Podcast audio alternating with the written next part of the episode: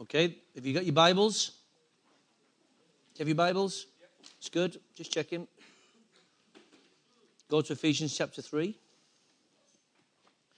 Before, I, before we read that scripture, excuse me, before we go to that scripture, I want to say some things first. We're picking up from where we were last year, and where we are this year, because this race is continual. Even though it's a new year, it's a continual, it's a continual race. It's not a new race we're running. It's a continual race. Others have run it before us. Others are, others are ahead of us. There are some behind us, but you've got your place in the race. But you've got to know where your place is in the race. And you've got to know how long the race is. It's important you know what race you're in. How many of you know that? If you expected to do a sprint and it's a marathon you've enlisted, you're going to be surprised. Now, if you prepared for a marathon it's a sprint, you're still going to be overtaken, but your race is going to be a lot shorter. So last week we started our series, A New Year's Revelation. Not a New Year's resolution, but a New Year's revelation.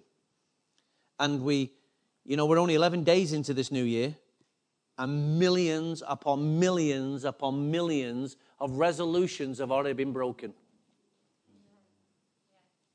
Yeah?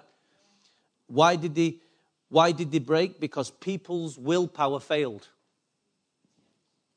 That's the bottom, the long and short of it.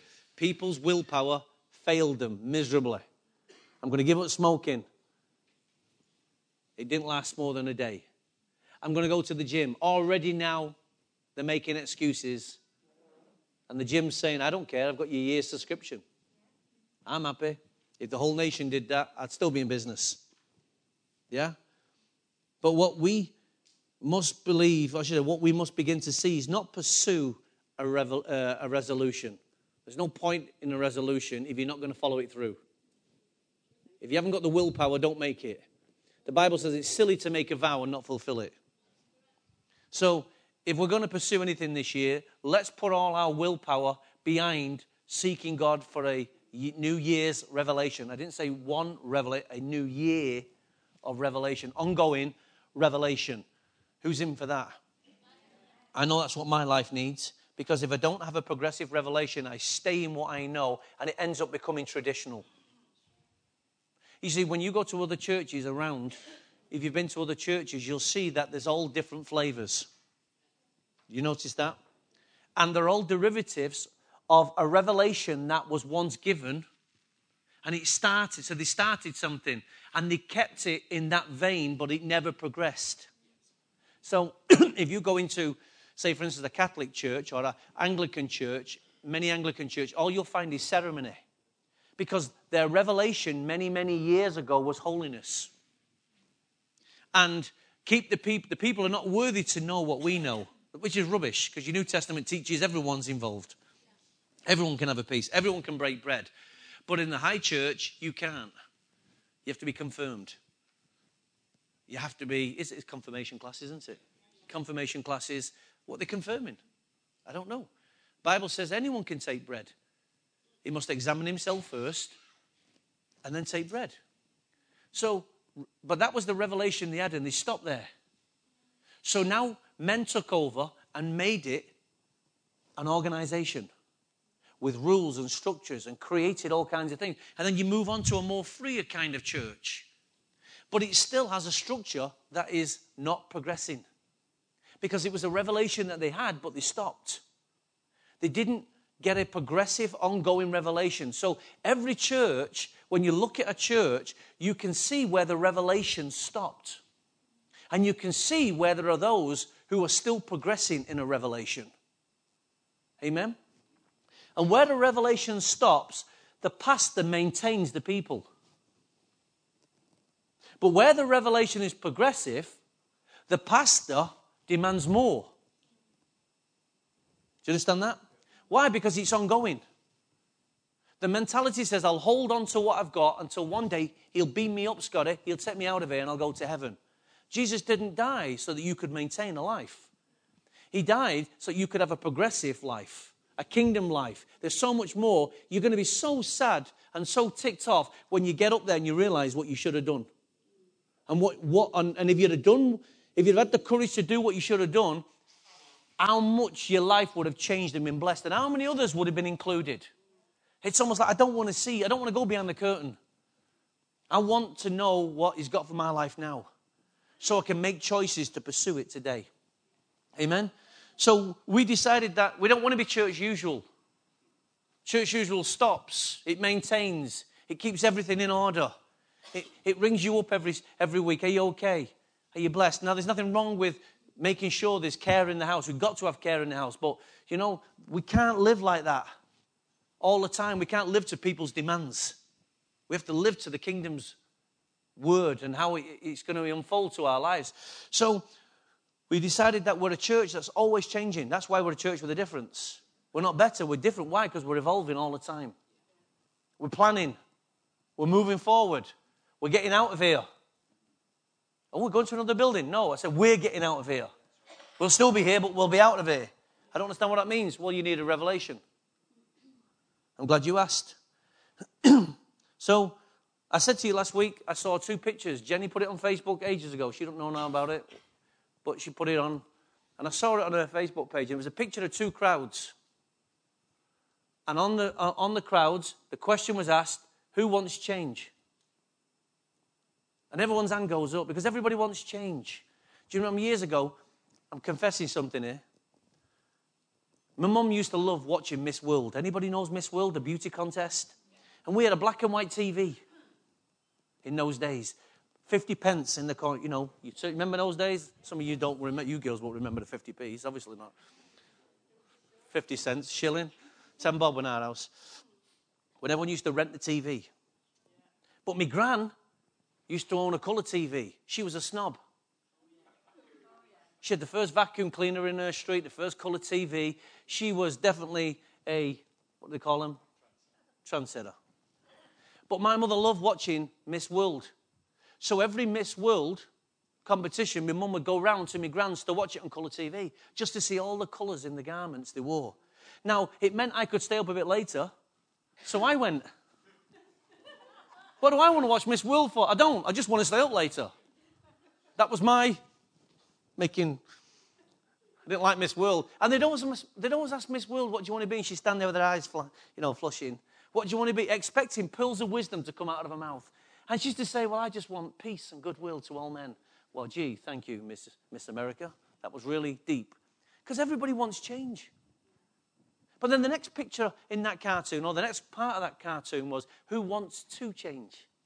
And nobody's hand went up. And that's the reality we have in our nation that everybody wants change. Everyone's going to put a post it on the Facebook and tell them, yeah, this should change, they should change. But God's looking for you to change your world. God's saying, you know, I want change as well, and I want you to change.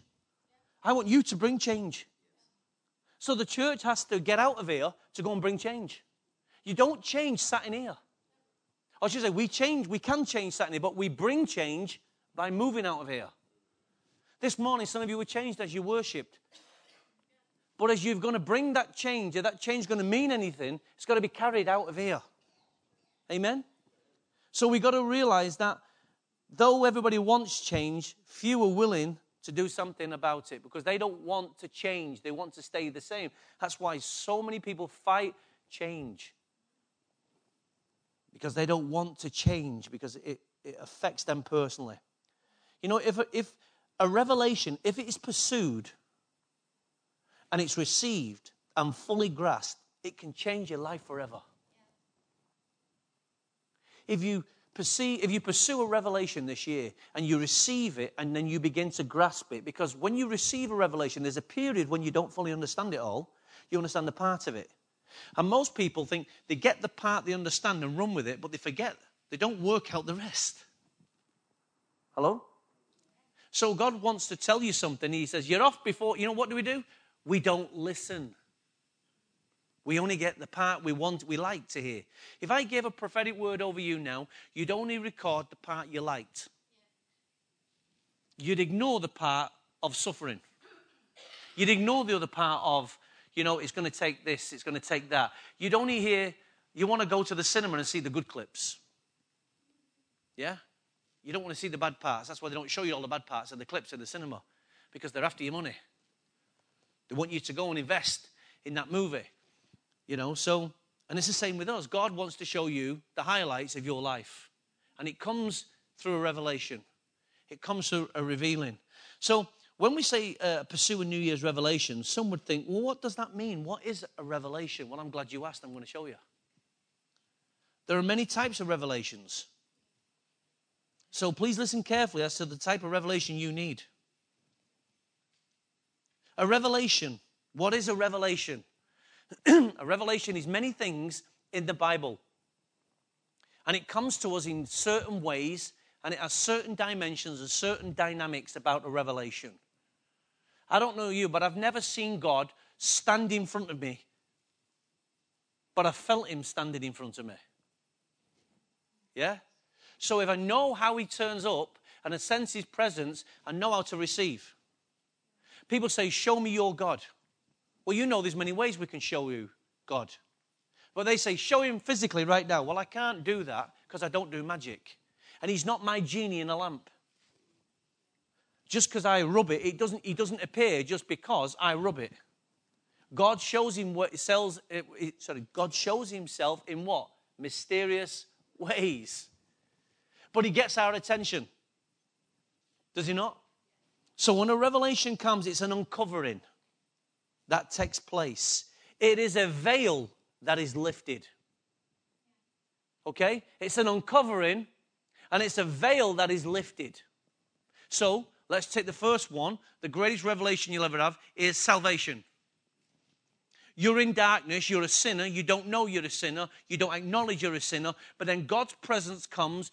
Holy Spirit begins to speak to you from the inside. You don't even know this Holy Spirit, you've never met him before. But there's this strange power working on your life from the inside that takes this veil off and it helps you to see that what you're hearing is actually truth. You could never have entered that truth had that veil of darkness never been removed off your life. Then you're left with a free choice. Do you accept it or not? But you could never have made that choice had you never had the veil lifted. Now, there are many religions around the world, many people that you go to work with who have still got the veil over their eyes, and when you speak to them, they're just, it's like hitting a wall. The Holy Spirit has to give them a revelation, and He has to uncover and unveil, take the veil off their eyes, so they can see what you see. So they can enter into what you've entered into, so they can know what you know. Without that veil being lifted, the Bible says this about the Jews. Think of this Today, when they're at that wailing wall, a veil covers their eyes. Even today, all those Jews praying, giving it, really interceding, really praying, but they don't know what you know. Hebrews tells us there's a veil over their eyes. Wow. But there'll be a time when God will lift the veil off the Jewish nation and they will begin to enter in and see what we know. But up this point, that doesn't mean say God isn't working on Jewish people, He is. But as a nation, our nation has now got a veil over its eyes. And once upon a time, we had a veil lifted off our eyes and we were a godly nation. And then secularism came in, humanism came in, the veil comes over, it neutralizes everything. Nobody's, there's no right or wrong anymore. Right and wrong is what you decide. Well, if that's the case, then why do we have laws? There has to be some standard. And God's righteousness is the standard. Amen? Now, you and I see that. So why can't they see it? We say it's obvious, it makes sense. Wouldn't the world be a lot better? It only makes sense because you see it. True? But if you're promiscuous and you enjoy your promiscuity, it doesn't make sense. Why? Because you don't want to change. So God has to lift the veil off our eyes so that we can enter into something. So salvation is the first veil. The second revelation can be, again, it's, it's always going to be an uncovering, it's always going to be a veil. It's an uncovering that leads to a greater understanding, a greater insight, and greater wisdom. A revelation is an unveiling that leads you to greater understanding, greater insight, and greater wisdom. Every time we gather in the presence of God, or every time you open your Bible, say, Lord, give me a new revelation. Give me revelation about what I'm reading. Give me an understanding, give me an insight, give me wisdom into the passage. So I can see what you're seeing, I can understand what you're saying, and I can live out what, you t- what you're showing me. Without a wisdom, without understanding, without insight, I struggle living out this word. So Paul writes to the church that your knowledge, your revelation, that your understanding will grow. Why? Because Paul knows without that revelation, continual revelation, you'll struggle. Paul's, Paul understands this. So Paul does everything he can to help the church understand what he understands. Now, he wrote that to believers. He didn't write it only to a church, he wrote it to believers. Are we still those believers? Of course we are. Because God intended that book to speak when Paul died. God expects his book to keep speaking. Why? Because he's the word. It's not, it wasn't only written for a time and a season, it was written because it's the word. Amen? It's a person speaking to us. So every time we read, we get, and the veil lifts up, we see he's speaking to us. How can I read a book, but he speaks to me and exposes me at the same time? That's because he's living. If it was just a, if it was just a, uh, black words on a white background, it's just a book. But this book is different from every other book. It's not magic, it's supernatural. It's living, it's alive. Amen? You could read a thousand, million, trillion books and you'll be inspired, you'll be encouraged, you'll be enlightened in certain things, you'll be taught, you'll understand some things, but you'll never know the author. Because when you read our book, it's the gateway to the author. It's the author speaking. It's, it's so important. That's why if you read the Bible, theologians just read the Bible to get history and knowledge, but they never know the God of the Bible. It's so important we know God.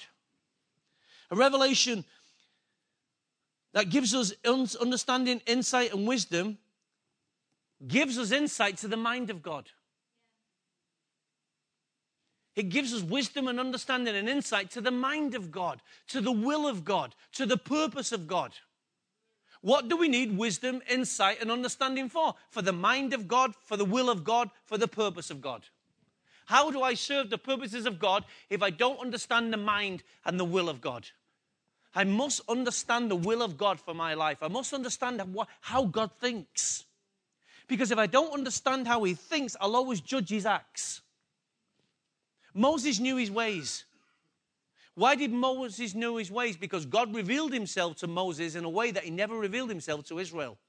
So there was a people there who didn't know what Moses knew, so they judge God for his acts, just like your friends do at work. If God was so God, why did he allow what happened last week? Well, you've heard me talk about that. Vindicated wisdom. One day God will vindicate himself and he'll show us why. God has a purpose. It's amazing when it comes to tragedy how man wants God to intervene and interfere and take away his free will. But when there's no tragedy, man wants to be free to do what he wants. And he says, God, you're not welcome. You can't have it both ways. That's my wisdom. That's my understanding. So the word apocalyp, uh, apocalypio, lupio, it's a great word, isn't it? Apocalypio. It signifies, this is the Greek word to signify covering and unveiling. Every revelation has to have an uncovering and an unveiling. So hopefully as we, this year, you will have an uncovering and an unveiling. You see, when you stand, again, let's go back to the wedding, the, the, the bride lifts a veil. And you go, whoa, is that what I'm marrying? Then you realize, wow, you're stunned by her beauty. Well, you should be. You should be stunned by her beauty and you say, I do, I'm all in. True? But when she's got that veil over her eyes, you can't see her she, you know it's your wife to be. But when she lifts the veil, you go, Whoa, darling. Now our eyes meet. Now there's no veil. Jesus says, or the Bible says that Jesus torn the veil. The veil was torn in the heavens that was separating man from God. So when Jesus died on the cross, the first thing he did was shift the veil so we now have access into God. In the Old Testament, there was veils, there was curtains, there was tents. It was like a matrix. You just couldn't get in to see God. God protected his, himself from his presence. But now in the New Testament, he wants to reveal all he is and all that he has. And now, so through Christ, he's, he's, he's torn the veil. And now, so we have full access. That means that God is welcoming you this year to pursue him. How cool is that? There's no veil separating. And you see, the moment you become sick, you end up in sin. And the moment you indulge in sin, what's the first thing that comes over? A veil. A veil makes it intimidates you, it makes you feel guilty, it makes you feel bad, it condemns you. Anybody felt condemned? I can't go to God. No, God said, No, I want you to come. But you the veil comes over you and you condemn yourself. But Jesus didn't come to condemn the world. So condemnation comes from the enemy.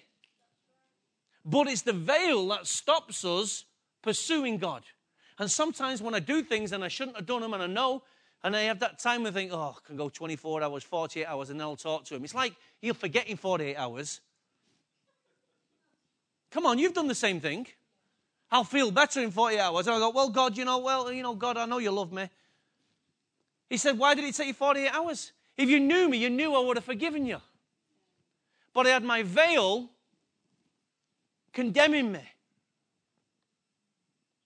So the moment I speak to myself, I keep myself in the revelation of what I know. He is merciful, He is loving. His love goes on and on and on, and I don't want to abuse that love, but I have done. And now I need forgiving. Now I need mercy. So, Father, I humbly come before you. Lord, I've been a dipstick. I've been a bit of a numpty. God says, Yes, I know, son. I saw you from afar. He said, I waited for you to come and it's taken you two days. Are you proud of your immaturity? Two days? You could have come to me instantly. I say, Yes, Lord, I'm not proud. He said, We've got to change it, haven't we, the Tony? Yes, Lord, we have. So is it going to be is it going to be a day and a half next time, or is it going to be instantaneously? When you get a revelation of his love, you realize that, that I say this very carefully. You mess up, and sometimes you mess up really bad. But you've got to have a revelation of His love. Because if you don't get a revelation of His love, you'll always compare God to your mess, or your mess to God. I think, my mess is so bad. God says, but you don't know my love. You don't know my love. Revelation. So we've seen it in salvation. We've seen it, it comes to give us understanding, insight, and wisdom into the life, mind, and purposes of God. And then there's a revelation, and this you'll know this word it comes so that a fresh instruction and guidance can come to our life. Anybody had a fresh instruction? So guidance can come. So the prophetic word comes to your life. God reveals something to you. So he's guiding you in a direction. Or a new instruction comes to your life. He says, Don't do this, do that. You didn't see it before, you didn't know it, you didn't receive it before. And now the veil's taken off and God reveals a new word. So, how many times did you read in the Old Testament the prophets were there and the word of the Lord came to him? He said, Son of man, rise up and go. It was a revelation that came to him from above and it came with an instruction with guidance. To go this way, don't go that way. Last week we read about the Magi, the wise, the wise men. What did, what did the Holy Spirit say to him once he deposited the gifts? Don't go this way, go the other way. Because Herod's looking for you. So they had a revelation that brought instruction and guidance. Do you believe that your life can receive instructions and guidance this year from heaven? Of course it can. I'm, I'm counting on it. I'm banking on it. In fact, if it doesn't come, I'm in trouble. Yes? Because if we don't get any guidance and instruction, we stay at the same place. Now, some of you, for you, that might think, that's great, that's what I want to do. So I'm going to be a pain to your life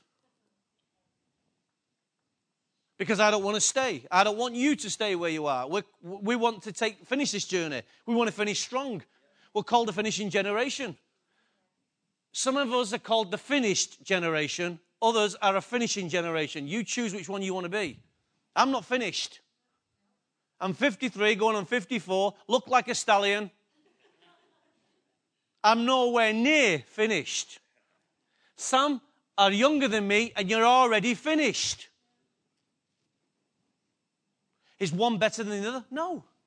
God can only work with the heart. So instructions and guidance can be given to others. Sorry, given to you. Now, when God gives you an instruction, it invariably always refers to other people. So when God gives you an instruction and guidance, it's so that others can be guided and come into the blessing that God, the instruction is given to you. See, when God spoke to me and said to me in the cafe, I wasn't eating a cheese sandwich at the time. I was praying, and God said to me, Tony, you're praying the wrong prayer. How many of you know that's insight? I'm praying the wrong prayer. What do you mean I'm praying the wrong prayer? But when heaven says you're praying the wrong prayer, I need to listen. So I'm praying the wrong prayer. Okay, Lord, show me how to pray. Good. The prayer you're praying is the wrong prayer. Why? Because what you're asking for is the wrong thing. Okay, now he's giving me wisdom. Yes? He's given me insight, and now he's given me wisdom. Now he gives me an instruction. Why don't you ask me what kind of man the city needs? Now he's given me an instruction. Now he's given me insight, understand, wisdom, and understanding, and now he's given me an instruction. So now I'm now pursuing him on that level. What do you think that means? It's going to involve many, many people. Because if I can become the man that the city needs, God can use me. And when he's saying me, means us. So we can reach the city. That means our instructions, us obeying those instructions, is dependent upon how God can use us and who we can reach. We've got to get out of here. A revelation number four. So we've seen it is the salvation, it's the unveiling for salvation. It is the unveiling for the uh, leading to the understanding, insight, and wisdom to the life, mind, and purpose of God. It's a revelation, removing the veil so to a new instruction and guidance. Let me just go to if, now. If you've got your Bibles open, go to Ephesians three. Look what Paul wrote. For this reason, just hold it there a minute. For this reason, so there's a purpose behind why he's writing. Would you agree? There is a purpose. For this reason, he said, I, Paul, the prisoner of Christ Jesus, for the sake of you Gentiles. So he's, he's highlighted the crowd. Surely you have heard about the administration of God's grace that was given to me for you.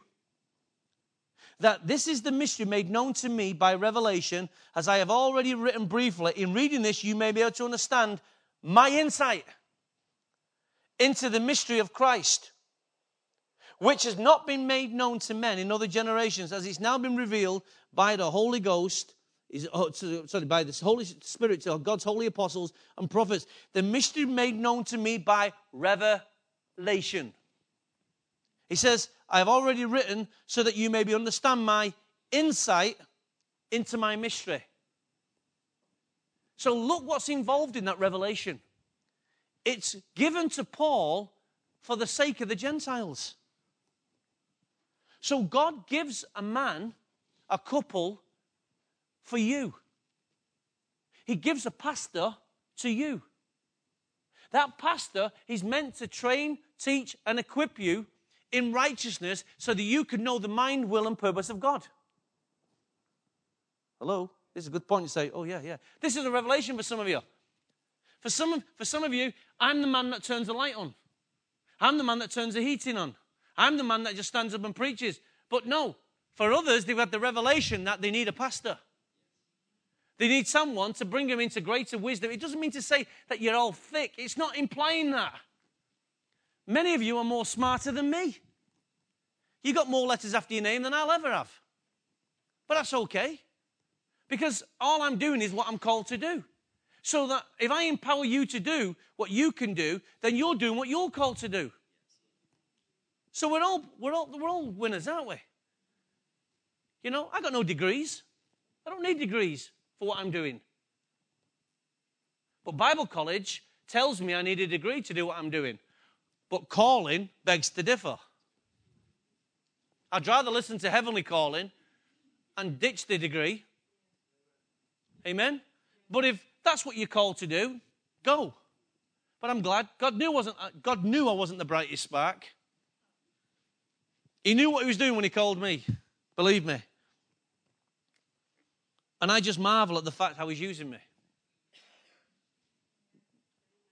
You know, I always say, I'm not smart, but I'm certainly not stupid. Somewhere in the middle, I kind of make it. But Paul says, the mystery made known to me. In other words, the veil was moved off Paul, so Paul now could go and remove the veil off others. And all Paul's ministry was about was revealing Christ in greater dimensions. Amen? So there's a mystery, there's insight, so that we can know the mind, the will of God. Now, the last revelation, you'll know this word, it's called the apocalypse. It's when the judgment's coming. So God will bring a revelation, John the Revelator, God will give a prophet a word and speak to a people, speak to a nation of what is about to take place, the disasters that's coming. The issue is, is there's a coming judgment and the world does not know it because it has a veil over it. God has got to reveal what is coming. And the Bible says this Surely God does nothing before he first reveals his word to the prophets. So God takes the veil off the prophets so the prophets can announce the kingdom. That's why the church must have prophets. I'm not talking about financial prophets, I'm talking about prophets. Those who can hear heaven, those who are commanded and guided by heaven, who can hear the word of the Lord and they can speak it and decree it over cities, nations, towns, peoples, tribes, and tongues. Amen? And they can say what's coming. Jonathan David has spoken many times to different nations. He spoke to Japan about the coming tsunami. When it came, they started to listen to him. He talked about the, uh, the uh, Papua New Guinea, how three disasters would come to Papua New Guinea. He told them. The first time, the first one happened, they didn't listen. Second time, some men started to think, you know what, there might, might be something in this man. He might be saying something. So God engineered it that he got, his words were taken to the king. And then the doors began to open. They invited uh, Jonathan David into the king's palace. He spoke about the third coming disaster, but they were able to brace themselves and prepare themselves for what was coming. God was merciful to them. They would never have known that had the veil not been taken off the prophet and God shown them. You need a prophet. God needs a prophet. That's why the Bible is built on apostles, prophets, pastors, teachers, evangelists. But the foundation of the church is built on Jesus Christ through the apostles and prophets. Amen? The foundation of the church is not the apostles or the prophets, the foundation is Christ. So the Bible says in Proverbs 29, verse 18, where there is no revelation, the people cast off restraint. But blessed is he who keeps the law. Now, my question is this how do we keep the law if there's no revelation? Amen? If we don't keep, if we don't know the law, we don't got a revelation about God's word, how can we keep it? So it takes us back. We need that revelation to unveil so we get insight, knowledge, wisdom, and understanding so we can pursue the mind, will, and purpose of God. Amen? So when revelation comes to you, it will have a profound, profound effect. It's coming to you this year. Revelation is coming to you this year. It's going to come to you personally as you open up your Bible. It's going to come personally to you as you as you begin to interact with God. You put God's word in your mouth and start speaking it, revelation will come to you. The veil will come off. You'll begin to see things that you've never seen before. But guess what? If you just go with your shopping list, don't expect a revelation. Go with God's word in your mouth. Say what he's saying, and you'll find that he'll show you what he's doing. Smart there, if you get that. So go to the book of Daniel, chapter 10. Daniel is a, has a profound, uh, a profound impact when he has this revelation. Daniel is a key, uh, is a key character in the end times. Daniel's word is so key when we look at the, right now within society, there is domains. Business would be a domain. Family would be a domain. Politics is a domain. Religion's a domain. Entertainment arts, media, they're all domains. Once you get into those worlds, the big worlds, amen? Technology, they're all domains. Now, we are part of a kingdom. Hear this? We are part of a kingdom. A kingdom is another domain. It's a, we, and this domain is to sit on all. When you read the book of Daniel, Daniel talks about how the kingdom of God will sit on all the other domains. It will rule with victory, it will rule with power. It's the kingdom. So it doesn't matter how big business gets or how big technology gets, there is a kingdom that's going to squash all the other domains. It's called Zion. A Zion explosion. It's not Israel in Jerusalem, what used to be called Zion. It's not a physical thing, it's a spiritual dimension. The kingdom is a spiritual force. And Daniel talks about this, but let's just go into Daniel chapter 10, verse 1. In the third year of Cyrus, king of Persia, a revelation was given to Daniel, who was called Belshazzar. Its message was true and it concerned a great war. Now, he's having insight as to what is coming. What kind of war is it? Come on, your Bible tells you. What kind of war is it? It's a great war.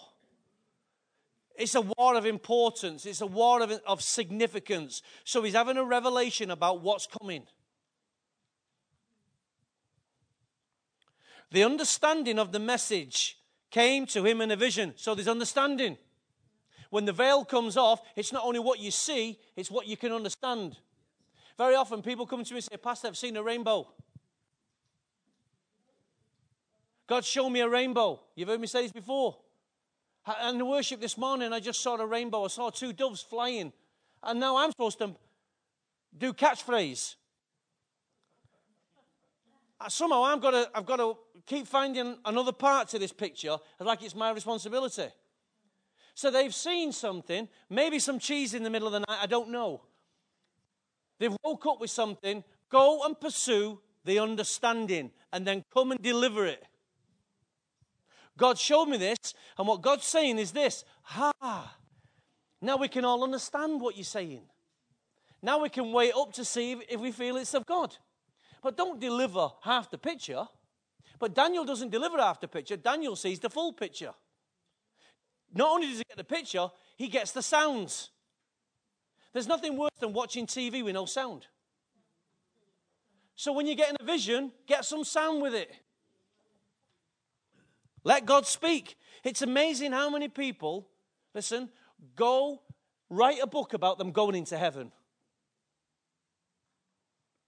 The bookshelves are littered with people who are going to heaven. I heard this woman the other week and I wanted to throw the telly out the window. She was talking about heaven and how all her pets were in heaven. Now, I know people want to hear that because they're very attached to their animals. Now, there are animals in heaven, just not yours. Now, if that came as a revelation this morning, there are horses in heaven. Really? Where do you think the horsemen and the apocalypse come from? There are all kinds of beings in heaven. But there ain't no pussycat. Sheba the dog isn't there waiting for you, like Lassie's come home. If I don't need a wife in heaven, why do I need a dog? Seriously? The Bible says we're not married when we go in heaven. So why do I need a dog? Think about it. Oh, I never thought. It's a revelation. Once you were blind, now you can see. All I did was set the veil off it. Oh, I thought Lassie was there. Okay. So Daniel saw a great war. The understanding of the message came to him in a vision. At that time, Daniel mourned for three weeks, so now it's impacted Daniel. I ate no choice food, no kebabs, no pizzas. I didn't drink any wine, no Australian wine, touched my lips. And I used no lotions at all until the three weeks were over. breath probably stunk. On the 24th day of the first month, as I was standing on the bank of the great river, the Tigris, I looked up, and there before me was a man dressed in linen. Amen. With a belt of the finest gold around his waist. His body was like the chrysolite, his face like lightning, his eyes like flaming torches, his arms and legs like the gleam of burnished bronze, and his voice like flaming torches. Sound of multitudes, sorry. I, Daniel, was the only one who saw the vision. The men with me did not see it, but such terror overwhelmed them that they fled and hid themselves. So I was left alone, gazing at the great vision. I had no strength left, and my face turned deathly pale, and I was helpless. See the significance of this, veil, of this revelation? I'm not suggesting you're going to get one like this. Then I heard him speaking. Ah, at last, someone's speaking. And, he, and, and I listened to him. I fell into a deep sleep, my face to the ground. A hand touched me and set me trembling on my hands and knees. So this revelation has arrested him, it's totally consumed him. He's got sound, he's got vision, He's got understanding. He's got insight. He's got wisdom. He understands the mind of God, what's coming, about the purposes of God. It's all going on in Daniel. And Daniel feels so overwhelmed by what he sees, his only posture is to fast. Sometimes God will show you what is coming, but He doesn't show you all the things that's coming. Let's give you an example. You're in the middle of the night and you have a dream about a plane that's going to crash. and the pastor's on it. So you better flip and listen. Why did God show you the plane is going to crash? Any answers?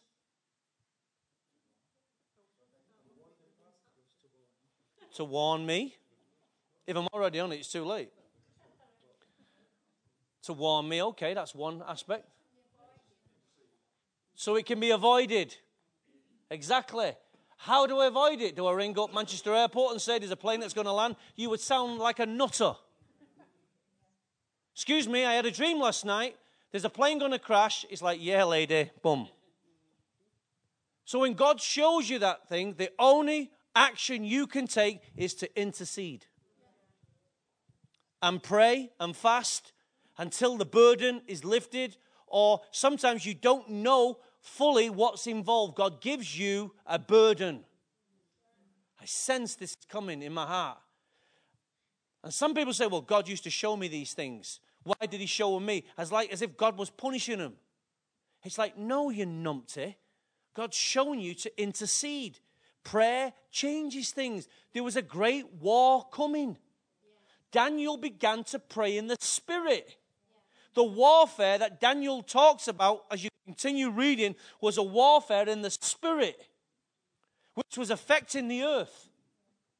So when God begins to show you things, your first response is, Lord, I receive it. I'm going to pray about it until the burden lifts. Amen? The burden will lift. And then sudden, the news, you may hear the news, you may never hear anything on the news. The issue is, you were obedient. Even if you were wrong, even if you were wrong and you stood up all night and you prayed, what's the worst thing that happened? You just didn't go to bed. Yesterday, Phil and I was listening, and Carol was listening to a lady who had cancer. In fact, you met the wife, you met the husband last year, Pastor Michael, and he was telling us about his wife. And yesterday we had the Isaac pastors meeting in, in, Birmingham, and all the Isaac pastors were together, and she began to tell us about how, the journey. And she tells us that this lady who's in a church, in her church, a, a lady who's not, who's just become a Christian. She's a, a young Christian. She come into the church, and in the middle of the night, God said, "Pray for Pastor Marlene." But she didn't know anything about Pastor Marlene. She didn't know it, whether she was she, she was sick or anything. She just knew this is a young Christian who's got half as much knowledge as you've got, maybe. But she began to pray and just pray all through the night and pray all through the night. And God began to show her a picture of the uh, was it the scar? The liver, the liver, and how the cancerous cell was shaping in in a liver. What you don't know is when Pastor Michael came here and spoke, some of you shared a picture with him, what you saw, and it was the same picture that that woman had prayed for in the night. Exactly the same. So when he gets home, she says, You're not going to believe it. This woman sat me down today and she begins to tell me the story how she prayed all the way through the night for me. And she draws this picture. But Pastor Michael went, That's the same picture that I've just been describing when I went to the Dream Center. Wow. It's not spooky. It's every day. Then she had cancer on the liver. They didn't know what they were seeing. They just obedient and prayed. So when she goes to have the scan, the, set, the scan revealed that she had cancer on the liver. That's exactly what the two you told them. Well, you didn't tell them there was cancer on the liver. You told them what you saw. But the woman in there said, "This is what I saw." But the scan revealed where it was in the body. The same, exactly the same shape as the drawing. That's God. So, what did this woman do? She could have turned around and said, I'll wait until I get to church in the morning and I'll ask. No. Instantly, she got up and started to pray. She didn't need a Bible lesson on intercession. She just got up and began to pray. And she, remember what we said? Obedience first, explanation after. I don't know what it is, but I just feel something's going to happen. Anyone had that? Yeah. Some of you call it intuition. Some people call it cheese. Others call it God. So, what is my response going to be? I'm going to pray. And then when I get on tonight, I'm going to ring up that person who's on my mind. I'm just going to check if everything's okay. But I'm going to pray first. That's how revelation. It was a veil that lifted, and God wants you to step in. Don't you feel great when God can use you like that? And Daniel was helpless. He was, he was turned deathly pale and was helpless. Such was the brevity of what he'd seen, of what was coming. But you know what? His only response was, I prayed and I fasted. I prayed and I fasted. God began to show him things. So Habakkuk chapter 2, verse 2 says this Then the Lord replied, Write down the revelation and make it plain on tablets so that a herald may run with it. Now, sometimes when we read in the Bible, revelation and vision are interchangeable. Revelation and, uh, and vision are interchangeable. Habakkuk chapter 2, verse 2. The Lord replied, Write down the revelation and make it plain on tablets so that a herald may run with it. For the revelation awaits an appointed time. It speaks of the end and it will not prove false.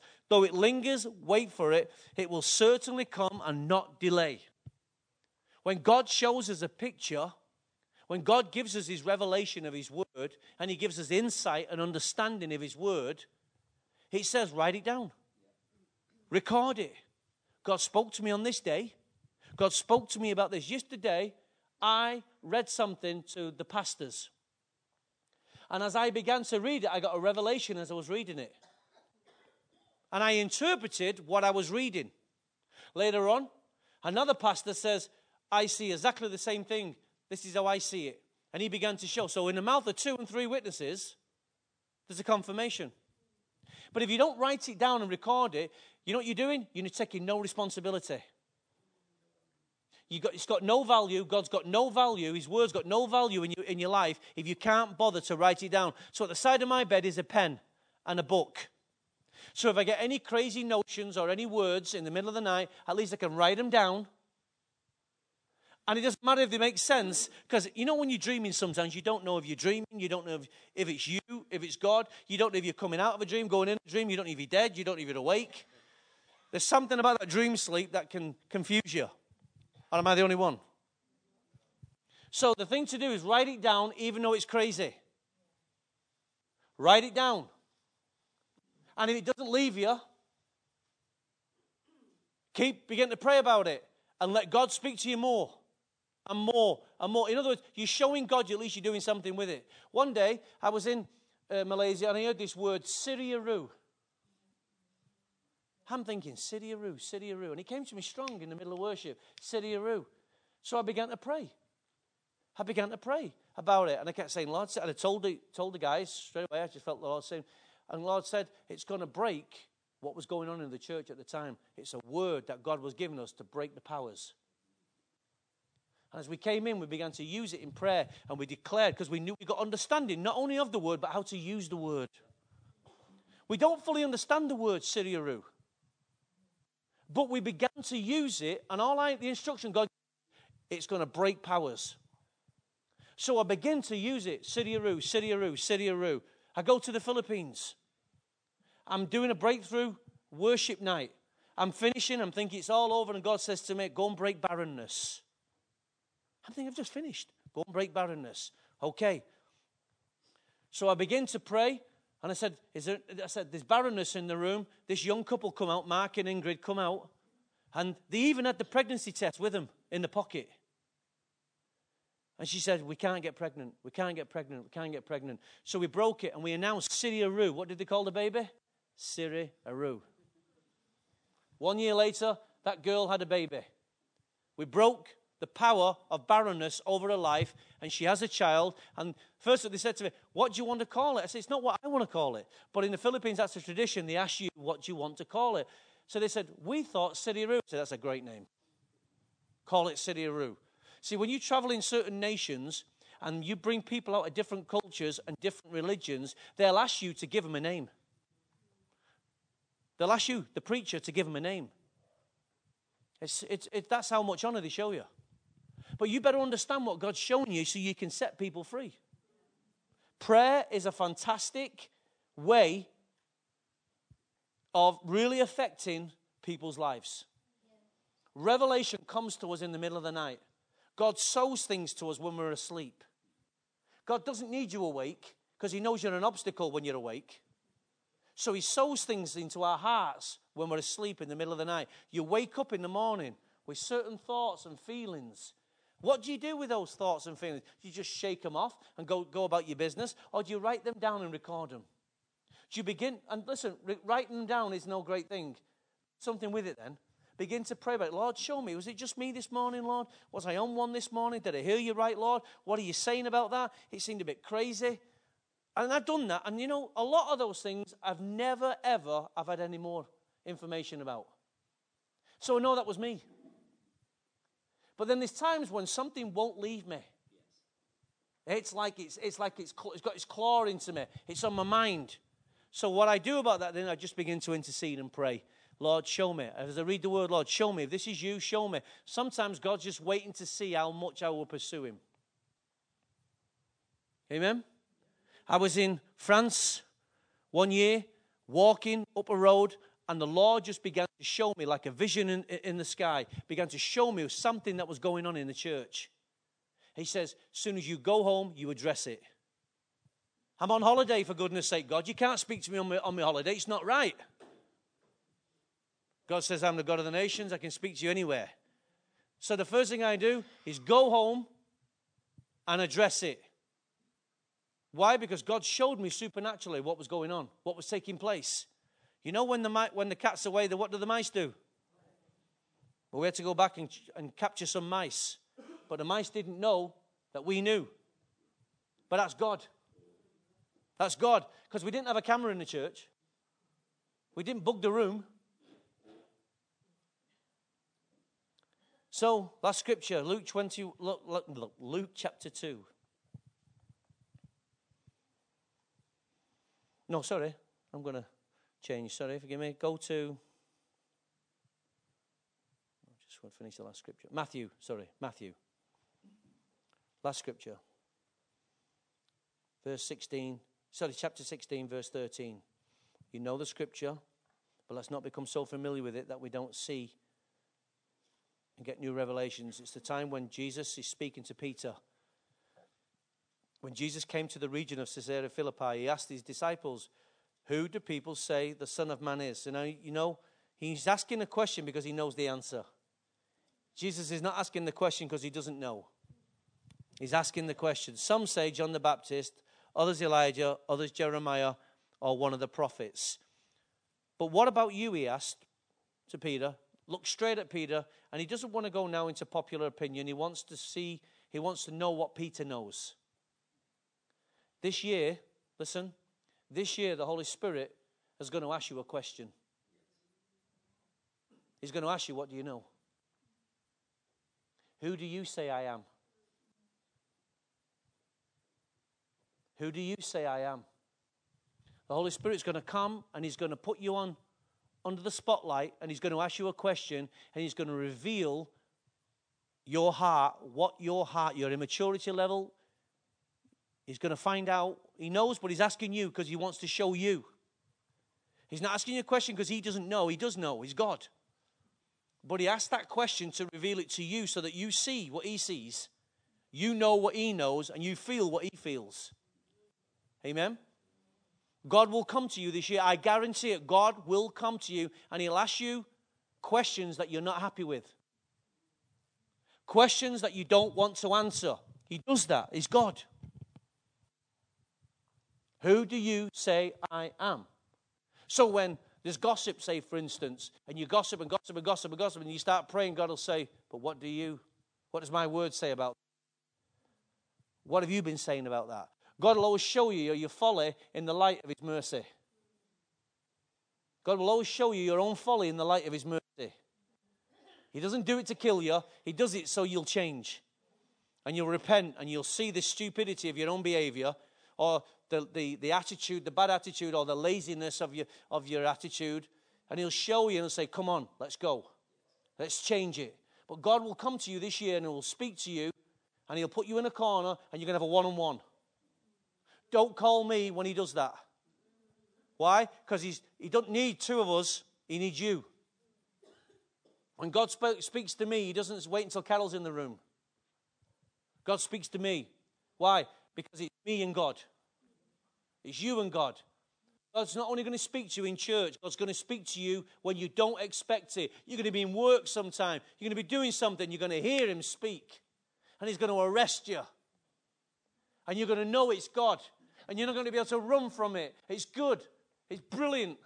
I'm in a factory. God begins to speak so loud that I'm in a factory that's loud. I have to wear earmuffs. But God's voice spoke over the sound, and I heard it so clear.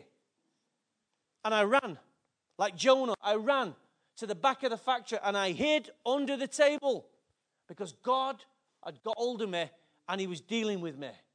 God doesn't wait until you, excuse me, God doesn't wait until we're in church and we're all in, oh, Kumbaya, my Lord, land. God will speak to you anytime, on the street, in the car, just as you're in the shower. God knows the right time to speak. So, Peter, who do you say I am? Peter said, Well, you know, they say that.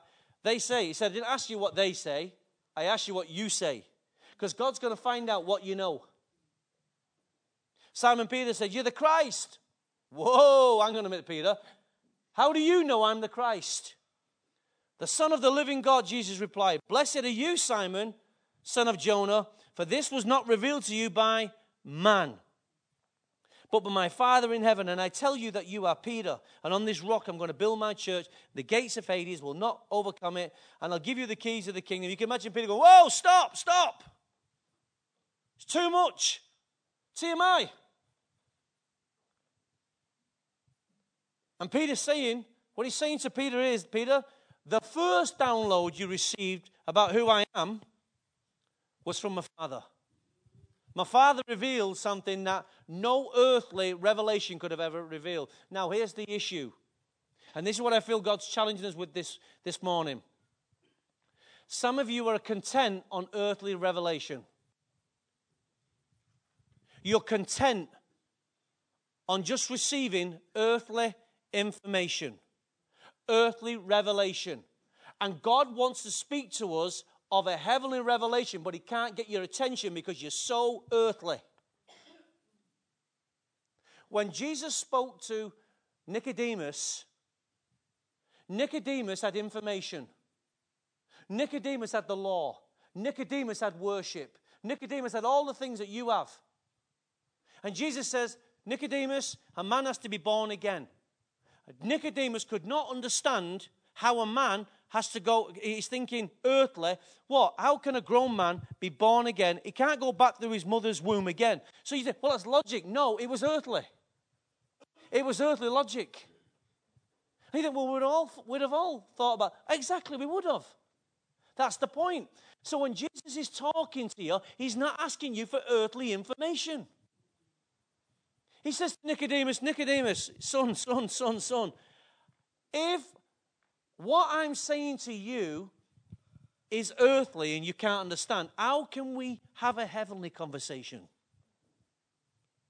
How can I reveal the Son? A man must be born again. He must repent. He must be cleansed by water. He must be filled with the Holy Ghost. How can I have this conversation? You're Israel's teacher. And every time I talk, all I can do is talk about the earthly. Can I bring you over to a new revelation and a new understanding? So much of the church today, you can't move them because you've got to keep them earthly. Hello? This is why we've got to entertain the people. That's why we've got to put shows on for the people. That's why we've got to make it so nice. Everything's earthly. Keep us earthly connected. And God says, I can't speak to that group of people because they never want to know the heavenly dimension. Nicodemus shows us that. Peter moved from the earthly to the heavenly. Church, don't stay on the earth. Can't be reading books all the time that just talk about the earth. We've got to let God show us something that we've never seen before. We've got to show God, show us a dimension of His life that we've never seen before. We need a revelation of the Christ. We need a fresh revelation of Jesus Christ. You got saved, but you need a revelation. We know a lot about church, but we know nothing about Christ. It's the revelation of Christ, of the God and his Father. It's the revelation that the Father is speaking to the church about the revelation of his Son. This is apostolic truth that the church needs a fresh revelation of the Christ. They need a fresh revelation of the Father. They need a fresh revelation of His Son. Well, I'm saved. I've been saved 20 years, but you don't know Jesus anymore. You still see Him in the same light. It's amazing how many men have gone into heaven, seen Christ, and they say, He just has to turn one, one section and it's, it's changed. There's a whole dimension to Christ we've never seen. There's so much, He's unlimitless. We don't know this Christ like we think we know. We don't know this Christ. He wants us to have a fresh revelation. He wants to pour Himself into us again. Church, don't settle for what you've got. This is why you need discipleship. Every layer uncovers the veil so we can step in. Oh, I tell you. Who wants to change? Who wants change? Everybody's saying, well, the pastor should do this, the elders should do that. They want change. God says, let's start with you. If you don't get a fresh revelation of Christ, what revelation are you after then? What revelation do you need? Well, I want to know how I can, I can improve myself at work. Well, that's not wrong. That's not wrong. So you'll pursue, you'll make calls, you'll go to libraries, you'll go to internet, you'll pursue what you want and what you think you need. True? But you won't spend the time pursuing Christ. Lord, show me again. Show me again. You know, I'm watching the movie The Hobbit. Anybody seen The Hobbit? No? Well, I'm carnal. I'm going to see The Hobbit. Carol and I went to see The Hobbit. She made me go. And there's a scene in the movie when he gets uh, one, one of the elves. This is not Santa Claus.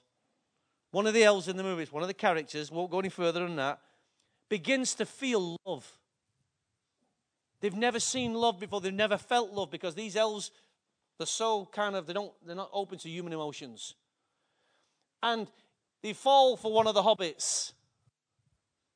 When I say fall, they fall in love with one of the hobbits. And the hobbit, something happens to the hobbit, and she feels the love. And right there in the cinema, I starts crying. Softy. It don't take me a lot to cry these days. And I saw in the movie Christ. Oh, Makes me emotional now. I saw that something that I have not yet felt. I didn't feel his pain. I'm in relationship with Christ, but I can't feel his pain on that cross. And I saw it in that scene, the clear, how God saw, felt about his son, the pain. He felt the full pain. And I thought, I don't feel that pain. I want that revelation of that pain. And when I get that revelation of the pain, I get a fresh revelation of the cross. And I realize that He did it for me.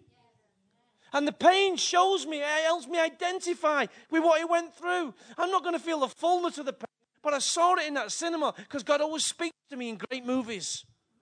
You know why? Because I'm looking for Him. You think, well, have a, have a break, Tony. Just go and watch the Hobbit. I was. But God can speak to me at any time. And I saw this revelation. I thought, God, I need that revelation of your pain. So I can identify with it in my sufferings. When I suffer, I can turn around and say, It's nothing like you suffered.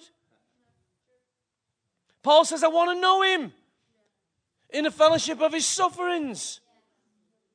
Go and see the Hobbit and look at the screen. Go and look at that, that part and come back and think, He's right. I need a revelation of his pain. I'd never felt it, and I felt like the elf. I felt numb. That I'd been in relationship with his Christ and I didn't know him. And all of a sudden, I began to see what he went through. And as I saw it, it's like, no, no, no, I don't want it. I don't want it. I don't, I'm not sure I want it now. God says, You ask for it, you're going to get it. Don't be like the elf in your relationship. Let God reveal his love. We sang it this morning, it goes on and on and on. Unlike me, I'm going to bring it to an end. Let's stand to our feet, if you will, please. We want a fresh revelation. I want a fresh revelation. I want you to have a fresh revelation. Heaven wants you to have a fresh revelation. It's a New Year's revelation. It's not one revelation. It's a new year. It's a year of constant, consistent revelation. I guess the only question now to ask do you want a revelation? I want you to have a, relation, uh, a revelation. Christ wants you to have a revelation. So we go back to the cartoon. Which side are you going to stand on? Are you going to be, Lord, who wants change yet? Let things change come. I'm okay with change. I want to be in this world. I want to see peace and goodwill to all mankind. Or I want to be myself, real, but I want to change, Lord. And I want to be part of bringing peace and goodwill to this world. But Lord, I need a revelation of your mind, your will, and your purpose, Lord. Wanting it and doing it are two different things. I'm not going to make a vow that I can't fulfill. I'm not going to be like those who made their resolutions who had no willpower. I'm going to pursue you, oh God. When I say I want a revelation, I'm going to do something about it. It's not your responsibility, Lord, alone. It's mine as well. I realize that, that I have to seek you afresh. Why should I expect it if I don't do anything? If I don't position myself? I'm going to get a book. I'm going to get a pen. I'm going to leave it at the side of my bed. And if my husband or my wife says, What that for? It's just in case I get any thoughts in the middle of the night. Don't have to make it weird. Just say it's in case I get any creative thoughts in the middle of the night. You leave it at the side of the bed. That's something practical you can do. And then when I open my Bible the next day, I'm going to say, Lord, give me a revelation from this scripture. Show me insight. I don't care what people are saying about this scripture. I want you to show me. I'm going to pray. And when I get a, that's another thing you can do. And I'm going to, and Lord, when you show me something in the middle of the night, no matter how crazy it is, I'm going to pray about it all week. And Lord, if it means nothing, at least I got the discipline of prayer. Lord, I'm going to do something about what you what you're speaking to me about this morning, Lord. Count me in. I want a New Year's revelation. So if that's you, just raise your hands and just begin to ask God. I'm not going to pray over you. God is the one who gives the revelation. It's not Tony the revelator, it's, it's God who's the revelator. Just like Peter, he's going to give you a revelation. And this is what happened to Peter. When Peter got a revelation, God gave him more. Because Peter got the revelation that Jesus was the Christ, but then God began to speak to Peter of Peter, Peter, upon you, I'm going to, uh, on the rock, I'm going to build a church, and the gates of hell will not prevail. Peter, I'm going to give you keys. So God began to give him more understanding as to the revelation he received. Now, who wants more? You start with what you've got. You start with what you've known, and as you as you begin to respond accurately in the spirit, heaven will give you more. Heaven will give you more. Peter started with, You are Jesus, you are the living, the God, you're the Christ. Okay, Peter, now is the next download. Upon, I'm going to build a church, I'm going to give you keys. You're going to be built into this church. You're going to have wisdom. You're going to have power. You're going to have authority, Peter. You're going to bind spirits. Whoa, Peter's thinking, Whoa, I only said you're the Christ. And now you're giving me another download. The pace of revelation is going to be frightening. Because the kingdom's coming this year. His will is going to be done on the earth as it is in heaven, in your life, now, in our time, in my home, in my workplace, in my church, in my street. It's now, it's today, it's not for another day, it's now. I need a revelation today of Jesus Christ. So, Lord, take the veil off my eyes right now. Right now, oh God, I pray that you'll take the veil off everybody's eyes. There'll be an uncovering, there'll be a revealing, oh God. Be merciful to us, oh God. Give us a download of revelation. Reveal Christ, reveal his nature, reveal his love to us, oh God. Just as you reveal it to me in the cinema, show them, oh God. Show them, oh God. Show every one of us in this room, oh God, a fresh revelation. I pray, Holy Ghost, I pray this morning, Father, I pray, Lord, and intercede for these people, oh God, that you show them yourself. Give them your son, oh God. Show them your son. Almighty God. Show him the Son. Show him the King. Show him his glory. Oh, Father, let the word explode this year. Let the word explode in your life this year. Revelation will come with intimacy. Revelation will come as you do something, but it will come. Make no bones about it. It will come. For those who pursue it, it will come. So come on, open your mouth. Stir your mouth again. Lord, come. Let your kingdom come. Activate your mouth.